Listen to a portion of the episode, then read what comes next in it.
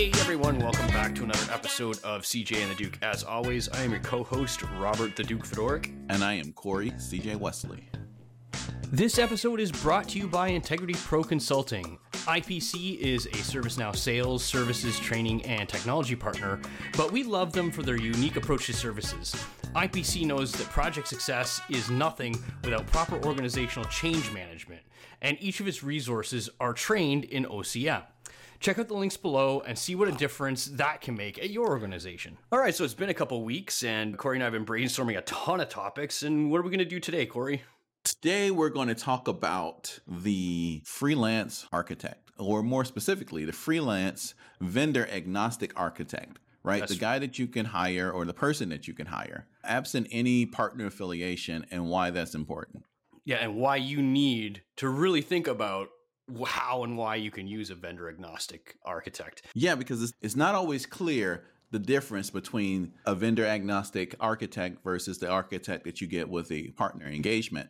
And so, what we really want to do is just surface some of the benefits that you'll get by going the way of separating your architecture or your architect from your partner engagement. I'm really excited about this episode because you and I have been talking about this for years now, right? And I've had my own kind of private ventures and been an employee of, of many ServiceNow companies, but I've always come back to this as if I ever do my own thing on my own again, or if I need space filler or whatever, I'm always going to come back to being that freelance vendor agnostic architect. I think it just, it suits me, it suits you, and it, it suits because there's such tremendous advantages about that. So Corey, why don't you start off with advantage one? Of needing a freelance vendor agnostic architect. Yeah, absolutely. So, you know, the first thing is is that your incentives are aligned, right? So when we talk about a, a freelance architect versus uh, someone who is associated with your vendor partner, right? You got to think about the incentives from the perspective of your partner versus the incentives that you have as an organization and then also the incentives that your freelance architect is going to have, right? From one perspective, as a ServiceNow architect affiliated with your vendor, the things that I'm going to tell you have to pass internal muster first. And when I say internal muster, what I mean is what's our internal principles, what's our internal guidelines, what's our internal cost structure, what's our internal profit margins, mm-hmm. you know, what what's in our best interest for your deployment. And I'm going to say that again, right? Because that's pretty important. What's in our best interest as your vendor partner for your deployment as the customer. That incentive right there you would think that when you're hiring someone and you're hiring a partner, right, that you're getting someone who is solely dedicated to your best interest, but that's not entirely correct because these entities are businesses, right? So they have their own P&L structure too. So they have to have a certain profit and loss margin in order for them to make the economics work. So their incentive structure doesn't always align with your incentive structure. That's one thing. When you think about from a freelance vendor agnostic architect, think about that as like hiring a lawyer when you go to court and you got your lawyer, your lawyer is defending only you, right? Sure, there's like some ethical stuff, right, that they can't do, they can't lie, you know, for you or whatever, but they're defending you. That's their primary goal is to make sure you get off or you you know don't get convicted or whatever the case is right that's their goal when you're hiring a vendor um, agnostic architect their only goal is to make sure your implementation goes smoothly that's right, right. Sure- and the value of their advice is just that hour's cost Exactly. Right? So they don't have to like toe the line of their own brand.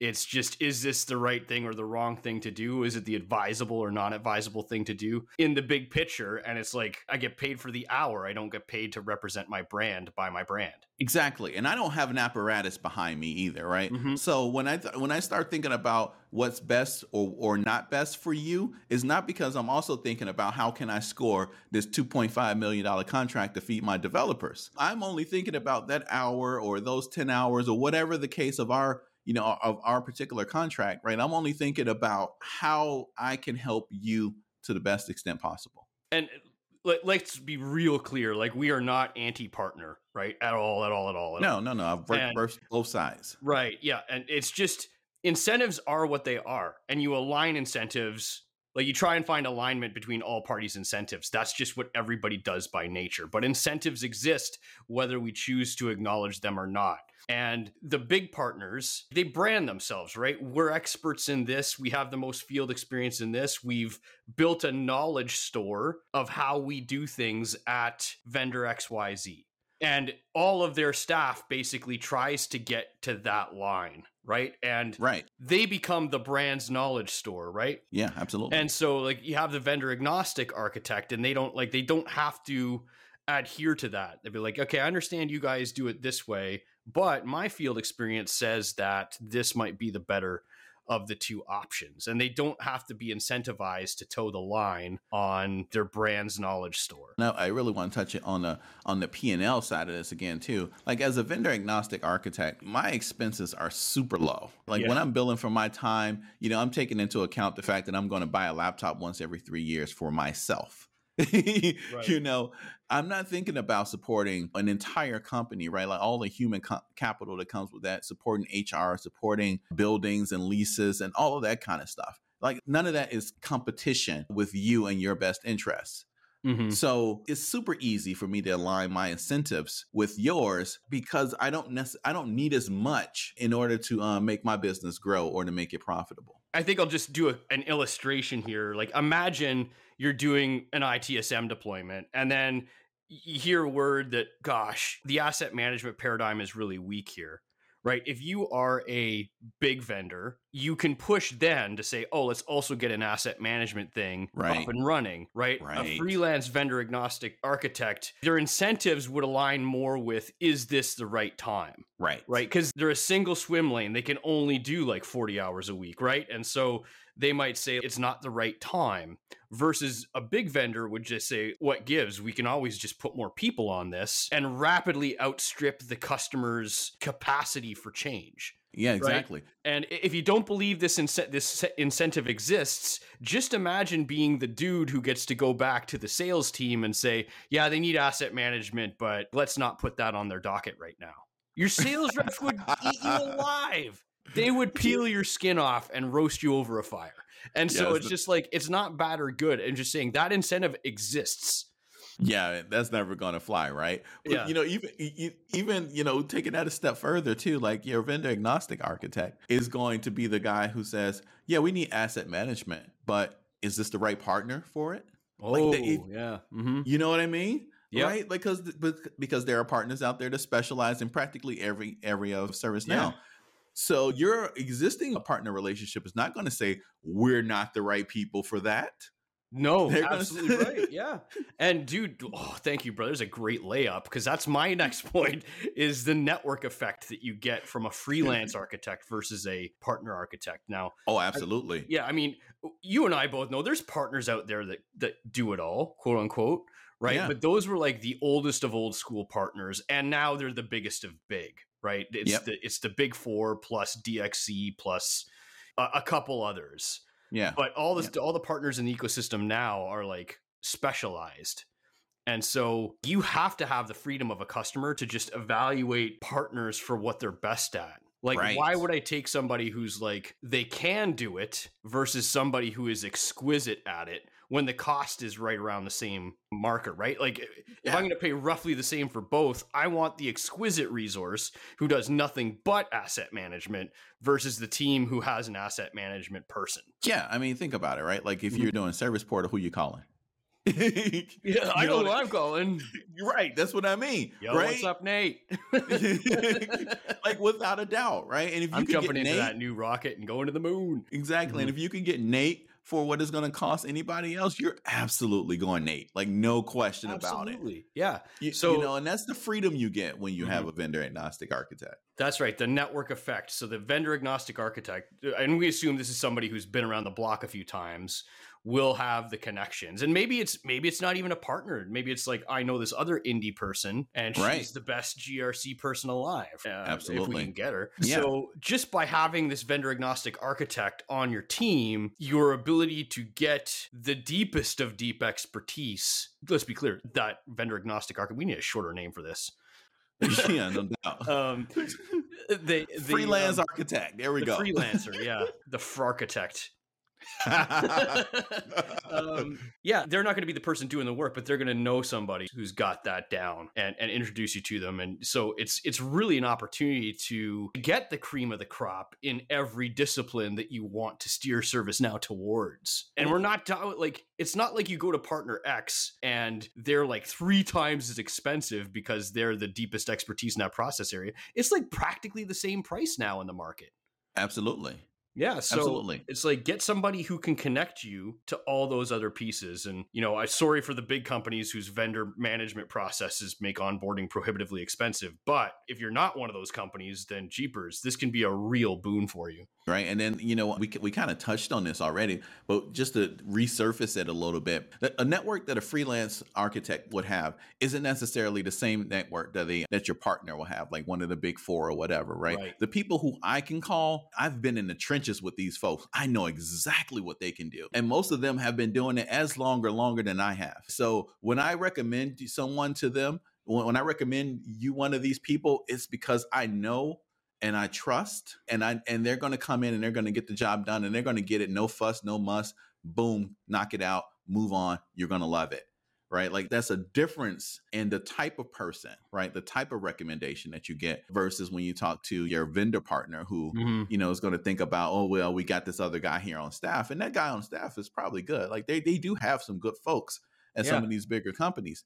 Just not all of them are good folks. right are you going to get that person or is that person already busy right Right. and again like here we are back at incentives too because again if i'm a vendor agnostic architect and you tell me like oh we got to do asset management it's still just my hour for the advice right and i'm just like okay like the Right. best service portal person I know is new is NewRocket. Let's get one of their person. To me, it does not matter who gets selected.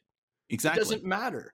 But again, imagine being the engagement manager or or implementer at medium-sized vendor X who gets to tell their sales team, "Oh yeah, I sent them to NewRocket because they need a portal, you know, you know, It fired the next fly. day. The sales team back over the fire, mister. you need to work on your tan a little bit more. exactly. Barbecue for lunch, boys. Mm-hmm. So again, incentives, but Yeah. network effect. Big, big, huge advantage for having a freelance architect. Absolutely. So the next thing we want to talk about too, right, is the deduplication of effort, right? That's what I like to call it. But essentially, what it means is that when you get a freelance free, Architect.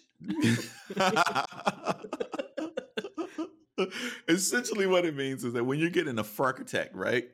I can't say that. Hashtag architect. so essentially, what it means is when you're getting a freelance ar- vendor agnostic architect, what you're getting is somebody who's who's accustomed to wearing a lot of hats. You know, if this person is worth their salt, right? They've been doing this for a while and they've had to do various different aspects of a project in different situations. And so that person's going to have some project management capability. That person's going to have some engagement management capability. A person's going to have a little bit of sales and connections with ServiceNow sales typically, right? That person's going to know how to how to deal with your internal business stakeholders, right? They've likely had these conversations in conference rooms up on the high floors before, right? They they probably have a tech background, so they can go in and they can talk to your engineers. They can absolutely give you ServiceNow, great ServiceNow advice, right? Because that's the job. But all of that other stuff too, that's kind of the job too. And they've done it before. You might not be asking for that stuff now, but the fact that they have that experience just brings a ton more value to the overall project. So the unit of value for the dollar that you're paying is just way in excess, right? Of what when you when you hire one of these folks, just because by nature they've had to do it all. They don't Mhm. have a, a, a team that they can fall back on and say, well, you know what? Let me talk to my project manager about that and decide whether or not we should do agile or waterfall they have to go with the flow based on whatever's going on because they're just one person. So you you get that whole deduplication of effort where you're not having to talk to six different people on the team. You know that where where Big Co is bringing in. Well, we're going to have bring in our project manager and they're going to do this. We're going to bring in our engagement manager. They're going to talk to you Yeah. five hours a week. You know, we're going to bring in sales and they're going to have a you know take you out for lunch, which is great. But they're also going to want to sell you something twice a month, and you know it's like all of that stuff oh, you don't you don't have to deal with all of that. You get one person, right, who has enough of those qualities instantiated inside of their their skill set that you can get the best value for the project. I, I think that like the one resource name you put on there that I think holds the most um, potential for deduplication is the engagement manager. Yeah. Like we often see with larger partners, especially their deployments, they'll they'll be like, okay, there's the technical team, the architects, the de- developers, the testers, whatnot. And then there's usually a PM capability, but then there's also an engagement manager or a success manager ca- component as well.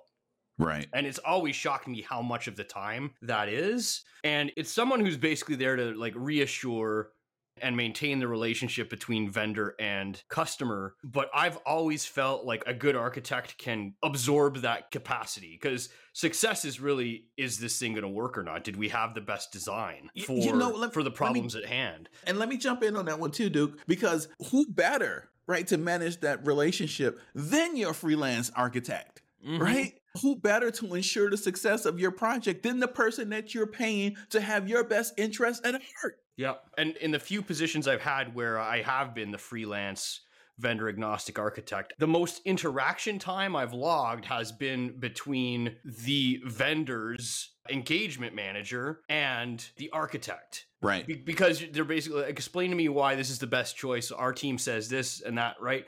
And I just feel like there's huge overlaps in the value to the project between those two roles. So on top of the the incentives discussions and the network effect, if you're doing big deployments, like this is just another great reason to have a architect is that you can possibly purge some of those engagement management hours. Absolutely. And I've been in that position as well too, where you have the, the engagement manager or whoever on the big co side, and they're telling you, my team's telling telling me that we can't do this thing. We have to do it in this way. Mm-hmm. And you being the the architect, right? Like you've had you've done it this way 20 times already. And so you're like, well, actually, and nobody wants to be that guy who does well actually, but sometimes it's fun to go, well, actually. Sometimes it is fun. Well, think about it this way too. Like if you trust, you got this external architect who you trust as being top of game architect and you want their advice on the overall design and whatnot right? And you've still got a big partner in there. You are paying for a lot of argument time Yes. Between the architect and the engagement manager. Like it's still hours towards your account, but it's basically like when there's a conflict, and let's go, which episode was it? Who's the alpha? You got to pick the alpha. Yeah. Their arguing is still billable hours. and do and not only that, right? Like, do you want to be paying someone for them to have an internal argument? yeah, I don't right? Like, like you're paying Big Co employee number one to argue with Big Co employee number two, and you're footing that bill. That makes absolutely no sense.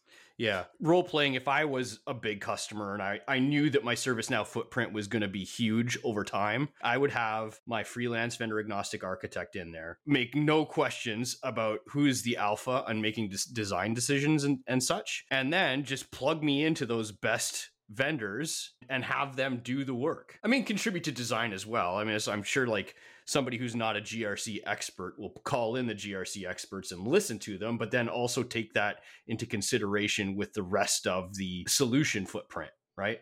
Gosh, yeah. Well, that on a tangent there, but no, but that, it's a good point though because I'm going to pick up on it. nice because because the, the, the architect becomes kind of like this partnership clearinghouse. It's just another different. It's a different way to look at deduplication of effort because now instead of having one big company and they're doing a, an engagement that spans six or seven different verticals, right? Like mm-hmm. if you have your freelance architect in there and then you say that person's alpha and then now that you can run all the partnership decisions through that person okay we're going to get these guys in to do asset management and only asset management we're going to get these guys in to come in and build our portal we're going to have these guys do our itsm implementation we want to pull these guys in to do integrations and you can have all of these different partners working in tangent you know and kind of like a symphony and have it mm-hmm. balanced mm-hmm. right so that you get the absolute best that you can get for your money and you're not sacrificing because you only want to cut one PO. And now you've got a vendor who isn't really good at integrations trying to figure out how to write a REST integration to like Jira or something. I swear there was an episode where we talked about this where imagine everybody is just exquisite at what they do and you bring in right. three different partners to just do stuff. This is another way we could deduplicate because uh, everybody's got their best practices for X Right. Right. And they might be excellent practices, but different from each other. And like I remember I was on one account and I had like they they had really embraced the multiple vendor approach. These people are best at X, Y, Z, whatever. And so That's they had like five or six vendors run through there and it created quite a tangle, just everybody's best intentions at how things should be designed and administrated. And there was no overarching customer's way of doing things. You will toe that line, not customer towing your line. Right. And so you can basically like again, it's deduplication of effort because you're not reinventing three wheels. You got one wheel, one way of doing things, and the vendors can build within that paradigm. Man, that that and that there's such there is a, a conversation, right? Maybe even an episode in there to talk about architecture around the ServiceNow platform and how if you start to break it apart and you look at you know things like the core platform and the mm-hmm. CMDB as you know spokes or or the hub of with spokes that you can build out or connect to, right? Like that's kind of mm-hmm. the premise behind the CSDM, right? Being able to build on the platform in such a way is that you can plug into it later Yep. right? And so, man, well, yeah, we could we could definitely go on a t- tangent there. Definitely. gonna- Yep. Put it on the list. All right. What we got next? Okay. I don't really have a good word for this category, but we've kind of brushed up a little bit. It won't surprise anybody. Have you have you ever seen an implementation where it's like somebody, like a knowledgeable resource, will talk against somebody on their own team about some something? And the best example I'm not going to name names, okay, but I am going to call out a very specific situation. So I was at a customer and they were deploying ITBM. And let's just say the, the deployment was not going well, but I only landed on site near the end. Too late to do anything about it. And as I was trying to deconstruct the disaster that was about to happen, I'm asking them, what did you guys deploy? Show me what you built. Talk to me about what you built. And I got, you know, first I got, well, just read all the stories. It's all in there. A hundred stories with paragraphs and paragraphs and paragraphs. Like, no. and but read then them I, in order. yeah, and I eventually got it down to most of what we did was deploy an accelerator. Ouch. Okay, tell me about the accelerator. Oh, never mind. I'll check myself. It's like 1,200 lines. It's not documented. So I'm like, everybody get on a call, show me what this thing does. And I'm on the call with their people, and they're saying, Yeah, we know this is a bad idea. We know this is a bad idea. We know this is a bad idea. I'm like, Hold on a second. You guys deployed this. you built it. Yeah. Did anybody stop and tell the customer that this is a bad idea? No, Uh. because your job is to put the best foot forward for your company, not the customer, right? Ex- Again, incentives, right? Some incentives are perverse. I'm not Yep. morally judging people, I'm not morally judging vendors. It's just that these incentives exist. It's like, what's it like that trick people pull on their kids, right? Like they put a Yeah. camera on the table and they've laid out three pieces of candy bar and they're like, don't eat this till I get back Right. it's just you can't stop the incentive. you can only hope people don't take it. Yes. It's totally Right. down a tangent, down a rabbit hole there. But you see what I mean, right? Like I had people at the partner in secret with me telling me, yeah, yeah, we know it's a bad idea. If you knew it was a bad idea, you should have advised the customer of the risks of doing so. Right. Maybe you do have a whole lot of value in that accelerator, but right now that accelerator is a roadblock, and the customer should have known that that was a risk. So, had I been on that job earlier when they were just saying, oh, yeah, we're going to come in and deploy this accelerator, I would be like, is that accelerator documented? They would have had to have said no. And then that would have saved the customer, like, let's call it a quarter million dollar headache. Oh my god. You know, I mean, it- is the vet is the vendor going to do that for themselves? No. Does this happen every single day? It happens, right? So this is like I think one of the big risk aversity benefits of a architect is just just to be a foil against the perverse incentives that are out there. Man, absolutely. And you know what, Duke? I mean, I, a lot of this can be summed up too by asking folks when they get on the call who they work for, right? When you get Ah, on the mm, call good with with the vendor, right? Like you say, all right, uh, senior arc, who do you work for? If they don't say the client's name, then they should be fired because Well, I mean, fire's a strong word. Well, no, I don't mean fired from the job. I mean fired from the project, right? Because ultimately, I'm not hiring you to work for when when I hire you. I'm not hiring you to work for Bitcode number one anymore. Uh-huh. I'm hiring you to work for client number one because that's ideally what I'm paying for when I hire a partner. Now we all know this does not happen and it does not exist in this world, and that's the whole point, right? That's the whole value proposition of the freelance vendor and ag- agnostic architect, right? Because when that client asks me, who am I working for? You Mhm. boss. I'm working for you, right? Like you pay me, my our our incentives are aligned. I am going to call out whatever needs to be called out. I'm going to make sure that you know you are getting what you pay for, not only out of me, but what you pay what you're paying other people for as well. Because I have no incentive, right, not to burn these or toast these suckers, right? Like mm-hmm. if they come Right. in with like like you said, Duke, if they come in with this update set, this 1200 lines, right, and and and no documentation, oh no no no no no, Yeah, yeah. pause. Yeah, I'm not like I have no sympathies for that partner, right? um, and that was just what I call like the king of bad ideas. But even if you assume that all the partners out there are exquisite trapeze artists, right? sure, The best in the business, like tightrope, flips in the air, catching each other. Every single one of those teams works with a safety net. yep, The the architect is the safety net of the Right. trapeze artists that are doing your implementations absolutely. you know like nope that's too far a jump way too risky we're not going to deal with you know wiping somebody's entrails off the floor Yeah, exactly. Right. Like, let's just not do that. You know, and to your point, right, Duke, I mean, I, I've been in these situations too, right? Like, mm-hmm. I've, I've been in a situation before where I've called out internally this project, hey, we're under resourced. We don't have adequate re- requirements. The customer's expecting something that we're not re- ready to deliver, blah, blah, blah. Right. And, and I've been told, just get it done. And it's like, what I'm telling you is we can't get it done. right. And so, you know, a year later, the project was still going on. Why? Because instead of pausing and going back to your customer and saying, look, we need to figure out our resourcing or figure out realign whatever the whatever the communication plan is, right? Instead of doing all of that, you know, they just push, push, push, push. We need to close this thing. We need to close this thing. We need to close this thing. It took forever to close. Everybody lost. Customer lost. Partner lost. Like everybody, I lost. I left. Right? I Mhm. no, I'm out because I don't like lying to my clients. So you know, it's like everybody lost, and you know, with more transparency and more alignment of incentives, that that could have been avoided. speaking of transparency i think that's your next point right All right. So, you know, the next thing is, we've we've kind of touched on this already, right? Is that you know the contribution, uh, transparency of the resources involved in the project, right? So when you're dealing with Big Co, right, they've got this whole team, and they, they tell you we got you know vendor, we've got service uh, um, architect, uh, we've got ServiceNow architect, Rockstar number one on your project, and they're going to be in charge of doing whatever. And we've got like our all star development team, and you know, and all these folks show up at the very beginning. And they're all sitting around the table, and they're talking real intelligent and all everything they're saying, every, everyone's nodding in agreement because it sounds good. I'll tell you why, because it is good, right? Like this is the A team. This is Hannibal, BA, Face, Mhm. Murdock, right? Like these are the folks that come in and they can legitimately do the thing. The problem is, is that when those those first one or two weeks go away, right? Like the A team is on to the next client closing that deal, and the B team comes through, or maybe the C team comes through, or maybe the A team is spread over 20 different clients, right? And so all of a Mhm. sudden, you know, what is a awesome team when they are overutilized like that, you know, becomes just merely adequate or mediocre.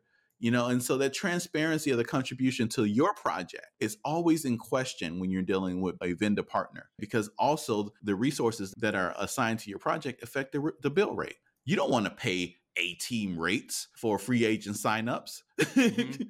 you know, if you're paying A team rates, you want the A team right? So when you're dealing with your architect, right, you're he's the guy. That's the person. She's the she's the person. You know exactly what you're getting. You know exactly what who's delivering it.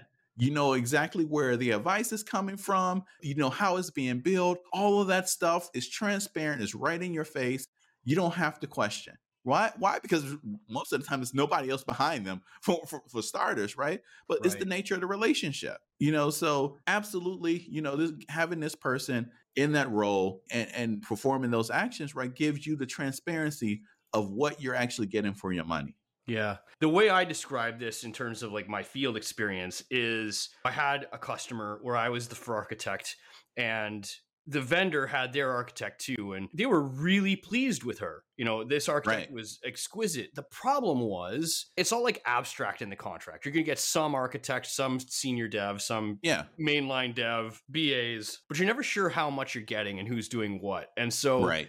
Like what would happen is oh we got this new thing to talk about or this design doesn't make sense anymore let's bring back the architect and this girl god bless her was always there'd have to be so much time invested to basically like reacclimate to what's going on here And what was the problem again? Because she was because she was clearly on like 10 or 12 different contracts. So Right. it was like, hey, we need to talk to the architect. Oh, how about next Thursday at 4:30 p.m.? and that person's like- going to be in the car on the way What? to Yeah, like next Thursday? Like, buddy, that's a week and a half from now. So it was Right. just you didn't get the right knowledge that was supremely acclimated at the right times. And I feel like that's another perverse incentive, right? That person's not going to say stop. Like, I'm not going to take any more customers on because they're just being told what to do. yeah You know what I mean? Yeah, but, but- but a freelancer, a freelancer will know ahead of time. They'll be like, "Gosh, it's not going to do me any good to only commit two hours a week to my customers."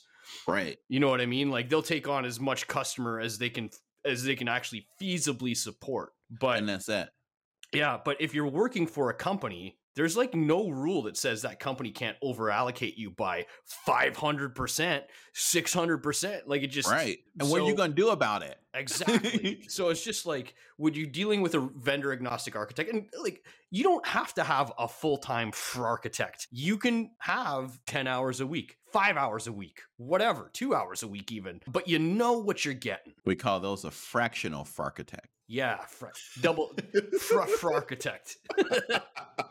Fr- architect. we're going to make this a thing It's got to be a thing. It's a trying too hard thing, but we still got to make it happen. All right. So, So- this is. go- You had another one? No i was just going to say what do we got left Okay, what we have left is at least I found that there's a better ability to coordinate efforts on the project. If you listen to people who think about like guerrilla warfare, it's how do I make being small and outnumbered an advantage to a superior force? And if you put that back into the ServiceNow ecosystem, what I've found is when a big partner comes in and they control everything, like everybody comes to the meetings. Today's going to be the day where we talk about, I don't know, integration best practices and we've Right. got the engagement manager, the project manager, the architect, a senior dev, and the three integration people that are actually going to be doing it, and a BA, and and then whoever's on the customer side. And it's like, how many of these people actually need to be here? man you, Yeah. so you know you know what would be really cool and and, and just just you know kind of real quick right like what would be really cool is that they also presented a bill for that meeting Oh, dude, let me. My first, I think it was like my first for architecture gig, and there was like a there's a substantially large ServiceNow partner in there. Um, They weren't a ServiceNow partner; they were like a big four kind of consulting partner, and they were quote unquote managing the whole thing. They weren't doing the ServiceNow work; they shopped that out to another big partner, and then there was me in the middle as the for architect. okay But I I remember sitting in a boardroom where there was 20 people around the table, half of them were consultants, and there was a bunch of other people on the phone, and it was like there had to have been 30 or 40 people in there trying to agree on a category tree. Oh Like and a category tree, buddy. Like you know Oh. those are never like they're never done.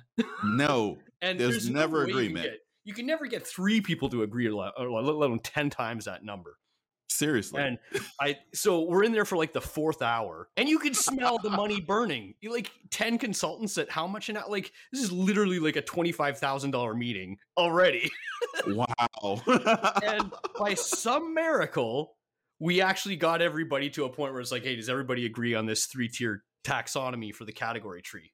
Right? right. And but that had to be the world's most expensive category tree. Seriously. And it was like silence and we're like everybody's like oh my god did we actually do this? Oh my god we actually did this. But mf and senior consultants from the the team that's coordinating the project that mf'er he says now listen folks wait a second because what we really need to do is to quantify a service and a service owner and a primary and secondary support team for each of these categories. Otherwise, you know, what's the point in having a cat? I'm like, where were you last month when we started talking about this?